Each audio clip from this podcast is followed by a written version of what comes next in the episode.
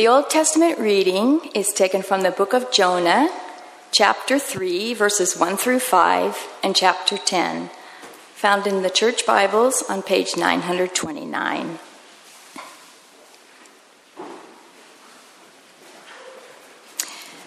Then the word of the Lord came to Jonah a second time Go to the great city of Nineveh and proclaim to it the message I give you. Jonah obeyed the word of the Lord and went to Nineveh.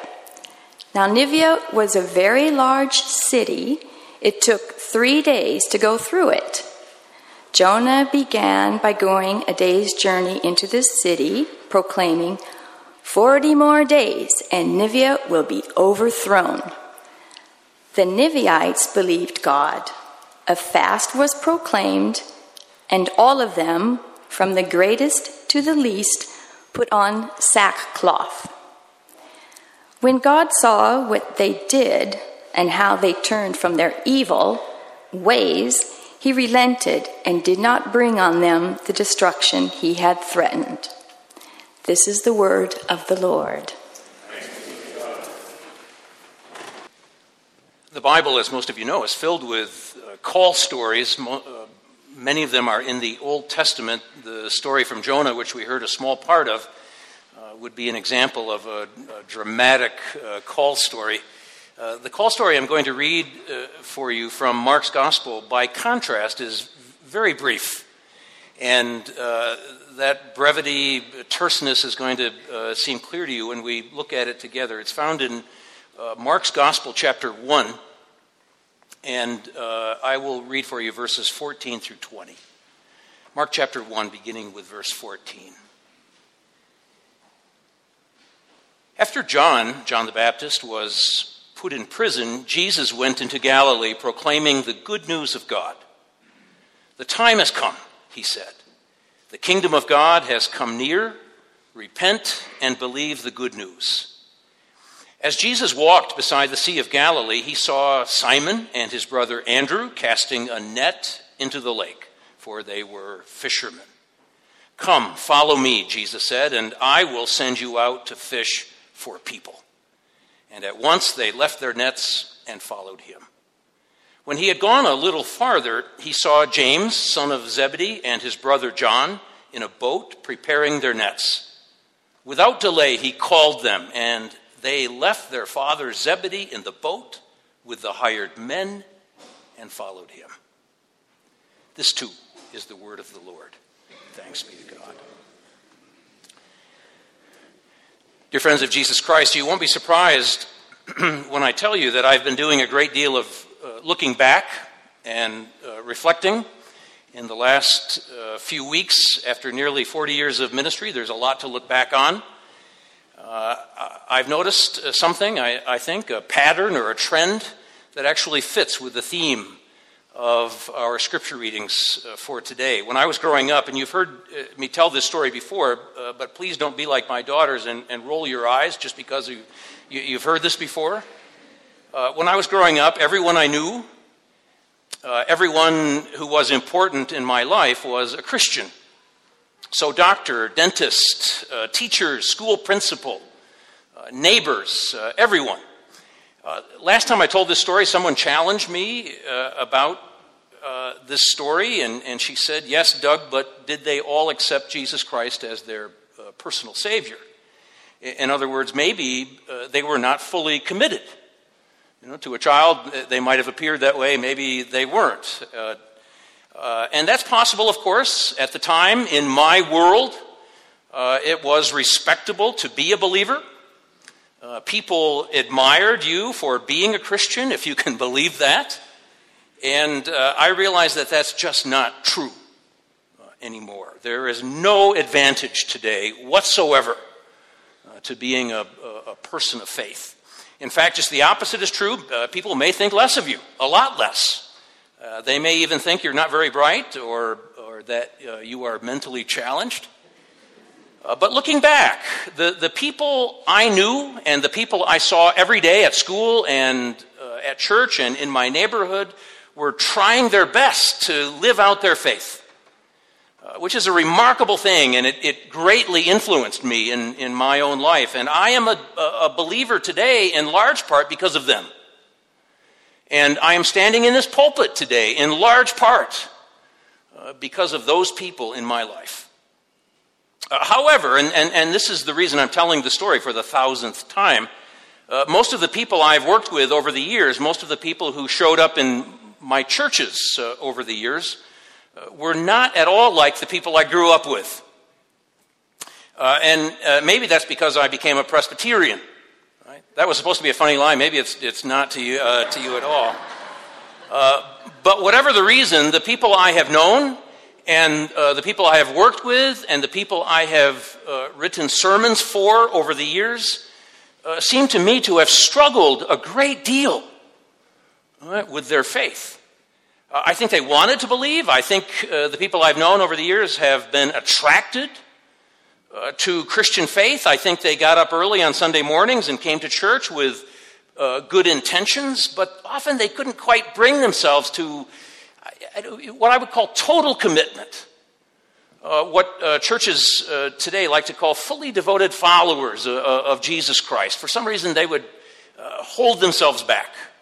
And, and this is not a criticism, and, and uh, I do not want you to hear this as a criticism. I dearly loved uh, the people uh, I was called to serve, most of them. Uh, but uh, I could often sense that they were uh, hesitant about their faith. believing it, living it, totally embracing it, that this was often a step that they could not take. You know, it's been interesting over the years to listen to people uh, tell me uh, where they are in their spiritual lives whenever I'm in a, a, social setting.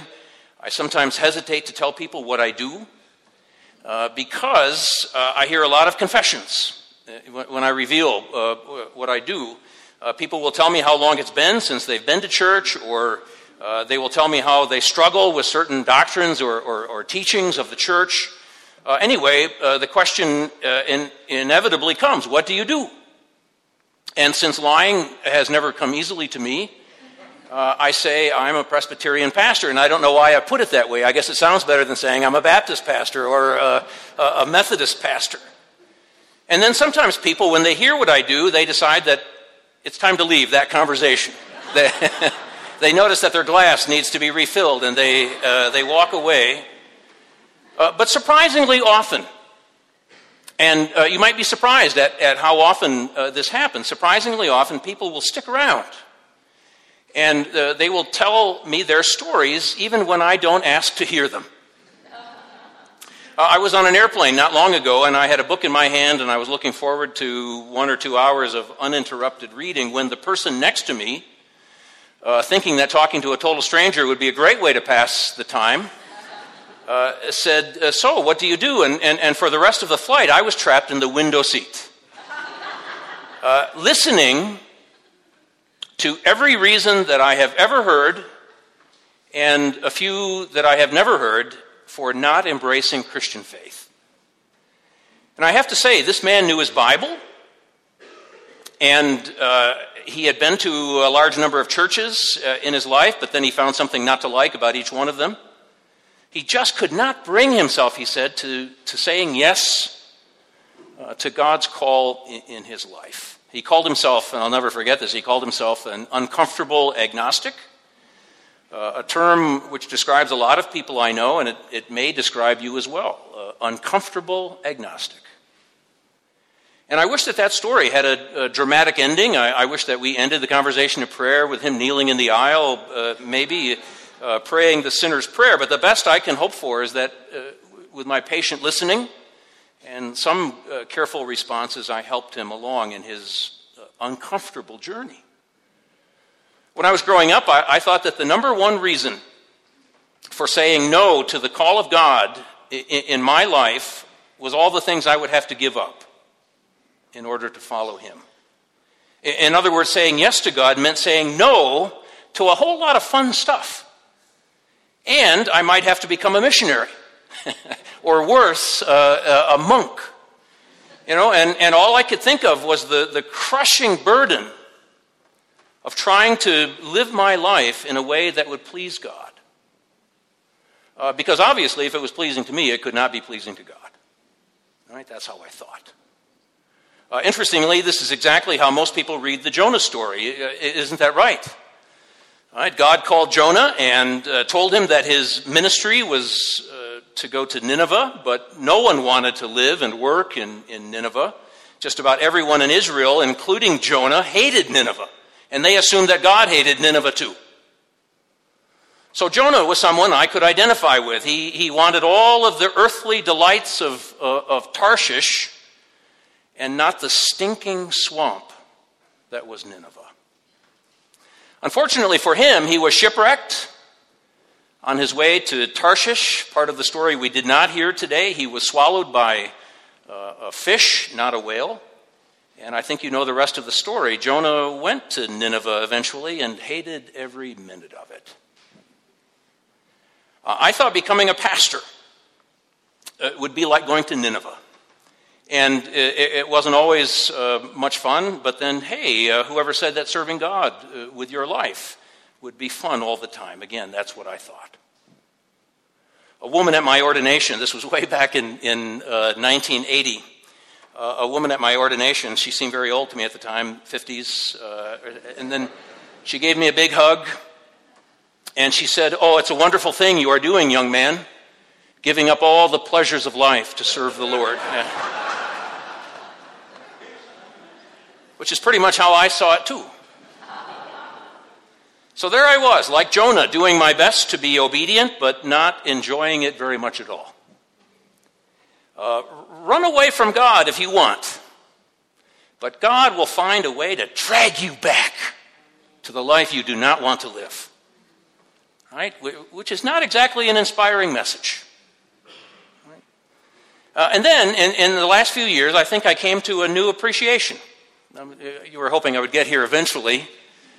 I think I have come to a whole new appreciation for uh, the book of Jonah. The book, as it turns out, is not really about Jonah at all. Oh, he's interesting, and it's his story that draws us into the book. Right? Uh, we identify with him, or at least uh, I have identified with him uh, over the years.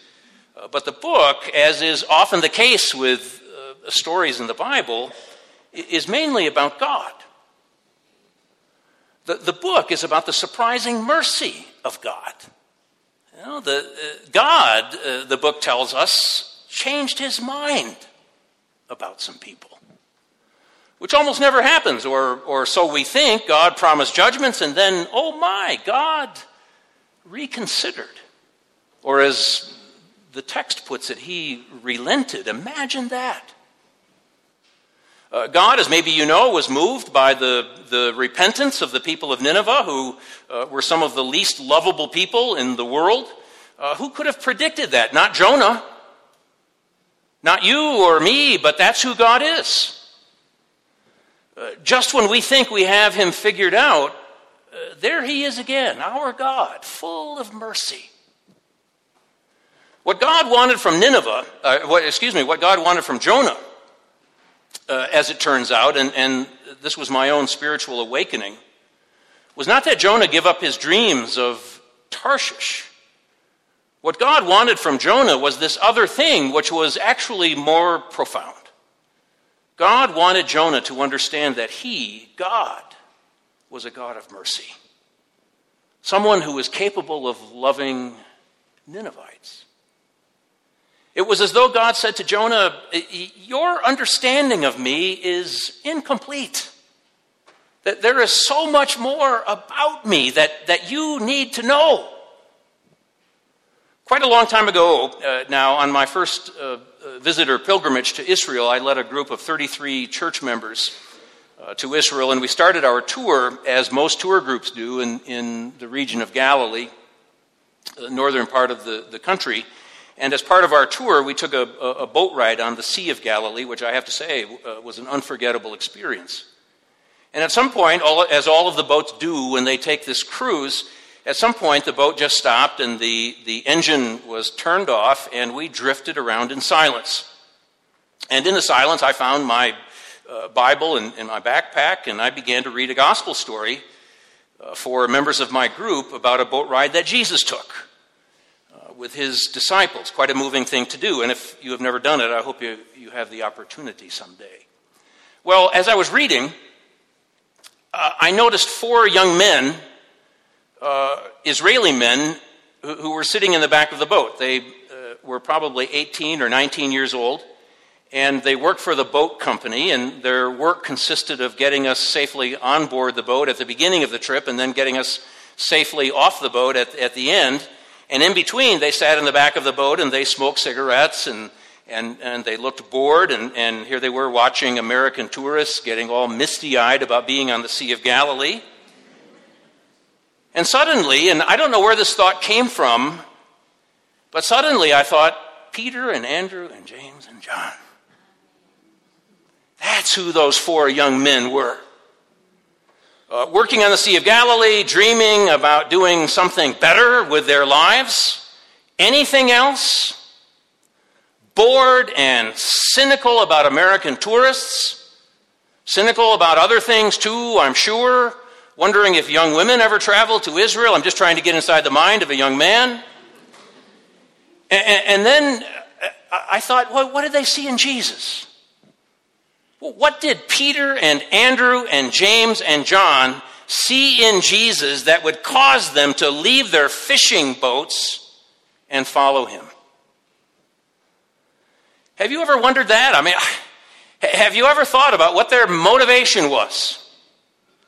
Uh, over the years, uh, uh, as was the case uh, with the Jonah story, I thought I saw in this story an example of unquestioning obedience.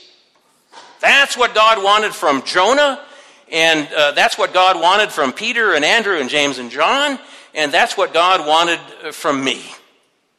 They left everything behind, and would I be willing to do that? know, and, and the, the, I guess the short answer to that is no. You know, not everything, some things, right? But, but not everything. Compared to Peter and Andrew and, and, and James and John, I would be a half hearted follower of Jesus Christ. Then later in my life, I, I think I began to see this story differently. I began to ask, you know, how much did they really give up? I mean, I'm always counting the cost uh, in, in, these situations. Uh, uh, were, were fishing businesses on the Sea of Galilee in the first century all that lucrative? You know, in other words, was this story really about self sacrifice and unquestioning obedience the thing that I was struggling with? I think that it was meeting these modern day disciples on that boat, four young Israeli men who looked to me like Peter and Andrew and James and John, that changed my thinking about this story. What those young men left behind was not a lucrative fishing business. Their father may have thought it was worth something, and he probably wanted to leave the, the, the, business to his boys to take over one day. But let's be honest, it was a boat and some nets, it wasn't Amazon. What those young men left behind was an attitude, and it was a way of looking at the world. What they left behind was their cynicism and their boredom and, and, and the kind of attitude that says, well, whatever. mean, have you ever noticed how an 18 or 19 year old can seem world weary? 18 or 19 and to be tired with the world. Jesus said, Follow me, and, and, and what they really had to do was open themselves to a new way of thinking about their lives and a, a, a new way of thinking about the world. What they had to do was embrace hope and, and promise and possibility. Right? The kingdom of God was among them. Uh, life, J- Jesus seemed to say, life had, had the potential to be so much more and, and so much deeper and so much more meaningful. So, what do you choose? Jesus asked them. Uh, fishing with your father on this lake for the next 40 years?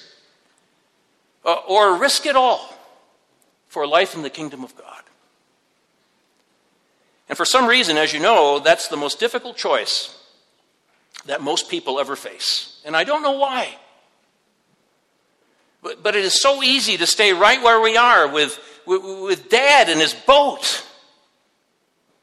In, in, instead of following along after Jesus for the adventure of a lifetime. Last week I was reading an uh, in, interesting study about youth ministry. The author who uh, teaches youth and culture at the theological seminary that I attended uh, uh was reflecting on where we've gone wrong with kids. Why is it, uh, she wanted to know, that most of our kids drop out of uh, church by age 17? Why is it that confirmation, instead of being an introduction to a lifelong relationship with Christ, is more of a graduation ceremony for bored adolescents and worried parents? Uh, parents who sometimes say, well, at least I don't have to fight that battle anymore. Uh, girls, she writes, tend to exit the church either mentally or physically uh, at about age uh, 14 or 15, and boys somewhat earlier. Uh, meanwhile, I think this is interesting too. Youth ministers uh, have disappearing acts of their own. The average tenure, I don't know if you knew this, the average tenure for a youth minister these days, these are statistics from the U.S., uh, is somewhere between 18 months and three years. Think about that. And over a third of all full time uh, youth ministers stay in their positions for less than a year. So, uh, to insert my own footnote into this story, the, the Presbyterian Church, of which I'm a member, planned a, a huge gathering uh, for youth on a New Year's Eve a few years ago. And uh, maybe you remember reading about this. It did make the news, not for the right reasons. Uh, the denomination rented a, a, large football stadium in Indianapolis, which seats at least 60,000 people, and they signed up a few uh, Christian rock groups and, and they uh, found a few big name speakers. Uh, some of uh, the names you would recognize, and it was supposed to be the biggest youth gathering in the history of the Presbyterian Church, except it wasn't. In fact, uh, it may go down in church history as one of the biggest flops in the history of the church. 90%, 90, 90% of the tickets went unsold. And the financial loss to the church was over three quarters of a million US dollars. Tell me, uh, what was wrong with that picture? Uh, Kenda Dean, the scholar I've been referring to here, says that young people, teenagers, uh, haven't changed all that much since the first century AD.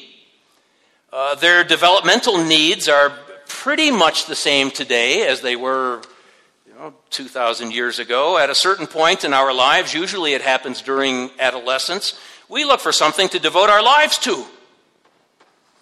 And as Kenda Dean puts it, uh, we look for a cause that we could die for. Right, something worthy of the gifts that we know we have inside of us. No one, as it turns out, is more open to the idea of a spiritual life than a teenager is, surprising as that may seem to us. Uh, I think that one of the reasons our own youth ministry here at, at IPC has been refreshingly different is that we have been uh, offering our young people something other than entertainment, uh, which is what that gathering in the football stadium was all about. Uh, but even we can do better. You know, and, and the issue, it seems to me, has to do with the call of God in our lives. And so let me just put this uh, as clearly as I can so there is no mistaking what I mean. Do we see the call of God in our lives as our best hope, maybe our only hope, for meaning and purpose?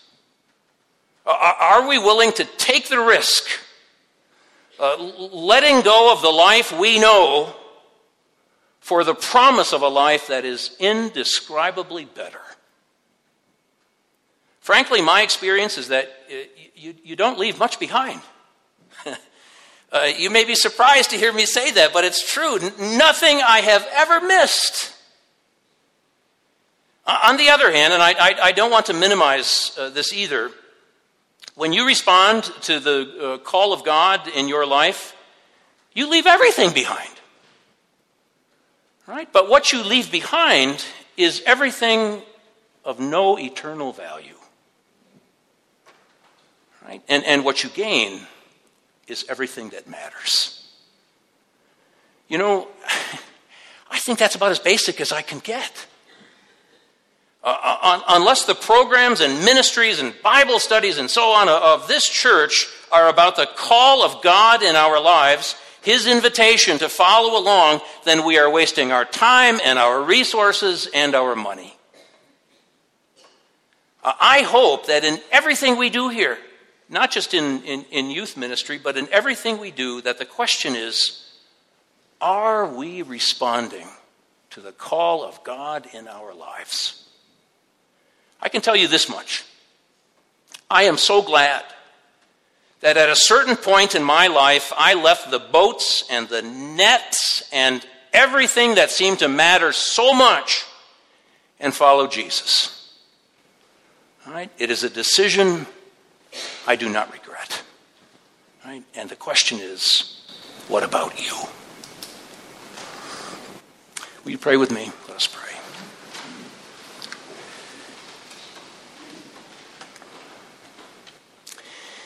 Gracious God, we're so thankful for the witness of Peter and Andrew and James and John, for the courage that they had to walk away from their previous lives and to follow you.